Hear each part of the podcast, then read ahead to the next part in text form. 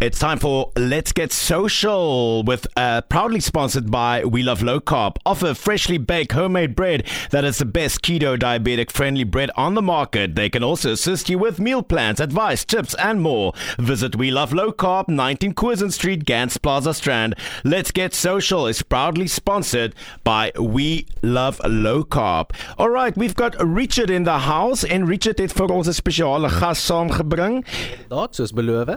Yes, en stel ons 'n bietjie voor aan die dame hier by ons in die ateljee. Elsha, soos verlede week gesê, gaan ons uh, hierdie week vir Elsha in die in die ateljee saam met ons inbring om 'n uh, bietjie van haar kant en haar perspektief te deel want almal hoor altyd my kant en uh, it might sound a little bit biased. So straight from the horse's mouth, we're going to spend some time just chatting to Elsha. Um, we've been spending a bit of time together in the last wat is it, seker 2 maande, about 2 mm, months or so. 3 maande omtrent. About 3 months that we've been going through um, helping Elsha mentoring her in in her social media strategy, uh, how to create content. As we said last week, I do stand to correction. I think I said she was 45. The actual is uh, as jy mag ek?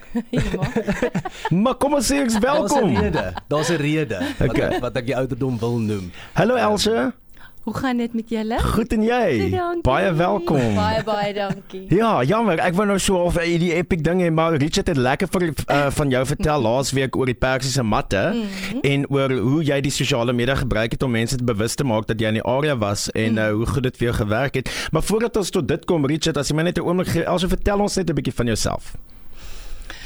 Ehm um, van waar is jy? Ek is oorspronklik 'n Vrystater. Okay. En ek skree nou nog vir die cheetahs tot my seun se groot. Sien julle nou nou? Want hulle is gebore in die Kaap, maar ja, ek is 'n Vrystater. Ek het tale geswat in Bloemfontein, onderwyseres gewees. Ek is ook 'n gekwalifiseerde life coach. En nou geniet ek elke liewe oomblik met die persiese matte. En vertel my hoe het jy en Richard mekaar ontmoet? Dis 'n cool storie. Ja, dit is. Mag ek? Ons het 'n jy kan maar as jy ja. wil. So hier onder in die sanctuary, ehm um, en ek, ek dink hier is ons 'n goeie punt. Dink dink altyd 'n bietjie buite die boks. So hoe ek vir Elsie benader het, is ek het gesien sy was besig om uit te stal in uh, in die sanctuary. Ek het haar nog glad nie op sosiale media gesien nie. Ek weet ook wat die onkoste is. Sy het persiese matte uitgesel. Korrek. Okay. Correct. So dis soos 'n ja, soos 'n normale uitstalling in 'n in 'n mall of of yes. in by by 'n plek. En uh, ek weet wat die wat die onkoste is en ek het so so 'n paar minute vir myself gedink wat daai onkoste moontlik kan veroorsaak op sosiale media en eenvoudig afgegaan, myself voorgestel vir gesê wat wat sosiale media vir haar kon gedoen het. Op die op baie tyd was jy besig geweest, daar was iemand wat jou gehelp het met die met die organic posting, daai wat ons altyd van praat. En ehm um, en toe begin ons saamwerk en uh, ek sien nogal uit om om bietjie meer van daai resultate te deel vandag. So, wanneer het jy hom begin gebruik vir sy uh vaardighede met sosiale media en bemarking? Kyk, ek moet sê die eerste keer toe ek hom ontmoet het hier onder, was ek op daai spesifieke tyd soos hy gesê het, was ek besig met 'n kliënt. En uh jy weet as jy so in 'n in 'n sentrum uitstal, is dit besig, mense loop verby, so jy gee nie altyd soveel aandag nie. En toe ons nou weer terug is in die winkel, het ek die eendag gesit nogal redelik gefrustreerd en gedink, ja, ek weet nie om dit te doen nie en ek weet nie om dat te doen nie. En uh toe het ek vir Richard gekontak en hy het na my toe gekom en ons het dit van daar af gevat. Ek dink ons eerste gesprek was omtrent in Februarie as Ja. ek dit nie mis het nie. Februarie Maart se kant. En dit moet dan uh, dan moet dit seker suksesvol wees en dan dan nie. Uh, vertel ons um hoe wat het die die, die verskil? Wat wat het gebeur? Wat is die groot verandering wat jy gesien het? Kyk, ek moet sê 'n mens kry mos baie advertensies wat in jou inbox kom land. Dan Hmm. is dit en d- hulle tel mos definitief altyd op in watter besigheid jy is. So dan kom daar hierdie aanbod en daardie aanbod en ek het ook as 'n life coach 'n hele paar kursusse aanlyn gedoen. Nou my wat lekker is as jy reeds kennis het is dit baie lekker om so 'n kursus te doen want dit is ook baie keer is dit soos 'n is dit in die vorm van 'n Zoom sessie en daar is 'n hele paar ander mense maar ek het net besluit daar is geen manier wat ek so 'n kursus aanlyn gaan doen hmm. en daar sit ander mense 'n bietjie moeilik wees. want geen antwoord wat ek sal gee of sou gegee het het ek geweet sal reg wees nie en ek was ek het net besluit daar's geen manier wat ek nou van myself hier 'n aap gaan maak nie.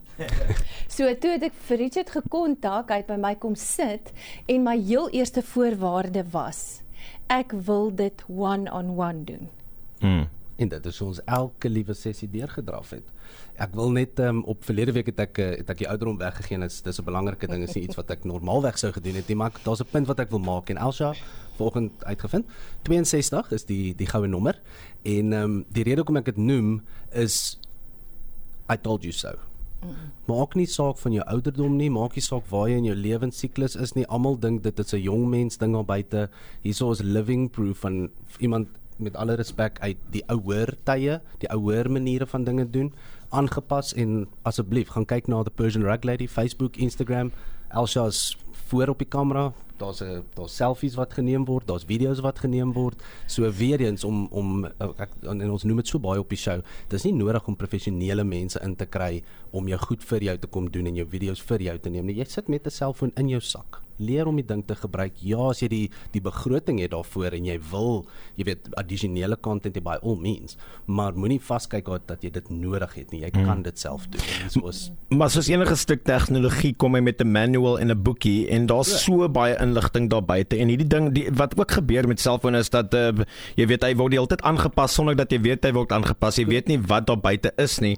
Maar dan weet ons ook almal as jy nou leer om met iets te werk soos 'n rekenaar om die basiese jy wil eintlik net weet wat moet ek weet hoe om dit te doen. Ek hoef nie te weet hoe die ding ek hoef nie te weet hoe die knoppies en die prentjies aan mekaar ja, gekonnekteer is nie. Ek wil net weet wat moet ek weet hoe om hierdie ding te laat en, gebeur en, en effektief te maak en ek dink dis ons het ons het baie fokus daarop geplaas en ek kan vir jou alles vertel van wat ek weet van hoe hoe hoe hierdie goed werk, maar dit gaan jou nêrens bring nie. Wat mm. jy wil weet is die konsepte. Wat is die wat is die konsep van hierdie mm. stelsels en hoe mm. werk hierdie stelsels? Net mm. net om daai mm. bietjie agtergrond te verstaan en ek mm. dink dis dis waar Elsha nou is. Ek meen sy mm. hardloop al reeds betaalde media. Ons het dit verlede week genoem mm. ehm um, dat hulle Uppington toe was mm. en ek weet nie waar die ad geplaas is nie. Ek weet nie of jy die oggend gesit het en koffie gedrink het, dalk in die bed gelê het nie mm.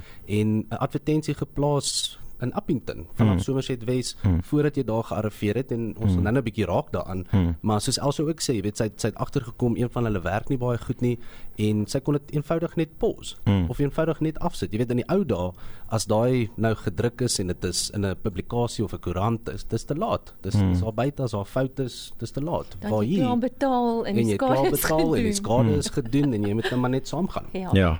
so die beheer is uit en uit mm. by jou mm. So so um, ek en Richard het al voorheen 'n bietjie gepraat oor stappe wat mense kan neem om hulle bemarking vir hulle produkte beter te laat maak. Goeie so strategie van wanneer jy uh, wat 'n goeie tyd om 'n post te doen.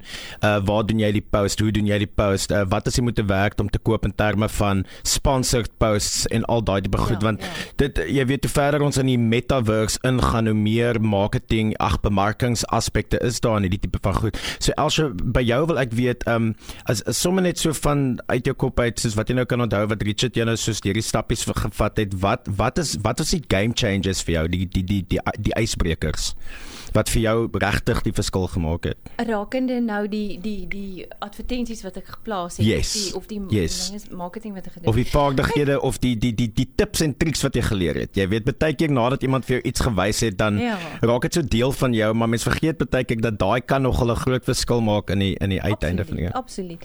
Nee, ek wil ek wil weer terugkom is my verskriklike belangrike aspek die one-on-one -on -one wat ons gedoen het want ek kon letterlik sit met my laptop en my selfoon.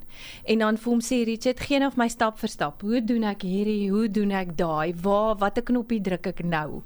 Want en dit is ek ek besef hoekom hy terugkom ook na die ouderdom storie. Onthou ons het mos nou nie groot geword daarmee mm. ja. En ehm um, dit is moeilik as jy nie regtig weet nie. Okay, jy kan speel met jou foon, maar jy weet jy het so amper 'n nie 'n vrees nie, maar jy's tog bang. Luister, druk ek nou hier 'n verkeerde ding en daar gaan hy. Jy weet en hoe stop ek hom weer? So dit was vir my baie lekker, baie goed om met hom te kon praat en te sê, luister, gee gou vir my hierdie stappe hiervan. Hy gee ook het ook vir my 'n one pager gegee van how to jy weet van wat moet ek nou nog as ek sê nou maar ehm um, ek wil 'n reel plaas of 'n reel doen of ek wil add tot my story of dit of dit hoe doen ek dit? Ek het hom al en hy mag dit uit beloof hy sal dit nooit vir enigiemand wys nie maak dit hom al met die simpelste vrae gepeper ge WhatsApp ge e-mail maar ek het die vrymoedigheid gehad om mm. dit te doen omdat ons daai verhouding opgebou het en ek dink veral um, ons ouderdom Julle en dit is glad nie, ek bedoel dit glad nie negatief nie. Mm. Ek ek wil dit eintlik positief Mm. sê. Ek het nou die dag ook gelees ons brein is eintlik op hierdie ouderdom op sy beste. Maar Mm. ek wil regtig positief of vir mense sê moenie bang wees om so iets te doen nie. Ons kan dit doen, ons kan dit baas raak, ons kan daar kom. Waar Mm. die jong mense dit of jonger geslag dit so maklik doen en ons is nie noodwendig uh um het dit So opgelei ja Mm. Mm. is dit ons Ja. jy kan dit doen, jy Dit- kan dit ja, aanleer. ja. So ek het die vrymoedigheid gehad om hom te vra om te sê Richard, ek Hmm. dink ek het hierdie ding gepost, ek is hier, maar iets is nie reg nie. Hoe kanselleer ek dit of Hmm. dis wat ek wil doen en hy het my altyd gehelp. Hmm. So dit was vir my 'n game changer en die een ding, die ander ding is al die moontlikhede. Dit was 'n wêreld wat oopgegaan Hmm. het om te sien wat ek kan doen.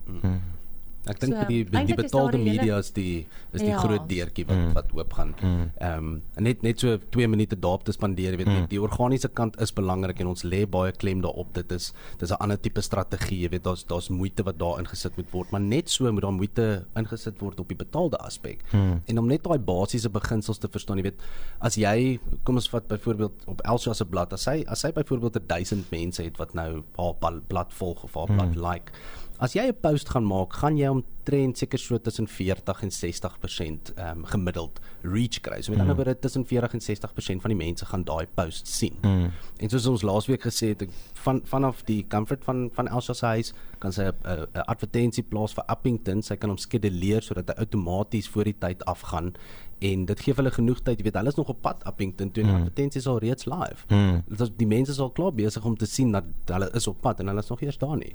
En dit word alles gedoen en beheer, jy weet, vanaf jou selfoon. Mm. Hoe makliker wil jy dit hê? Ja. Ek moet sê ons het op pad soontoe het ek regtig ehm um, al navraag gekry van mense van wie ek nog nie gehoor het nie wat ek nog nie ontmoet het daar nie. Hmm. Nou ons doen al vir 'n jaar en 'n half, byna 2 jaar het ons maandelikse uitstalling daar in die Kalahari Mall.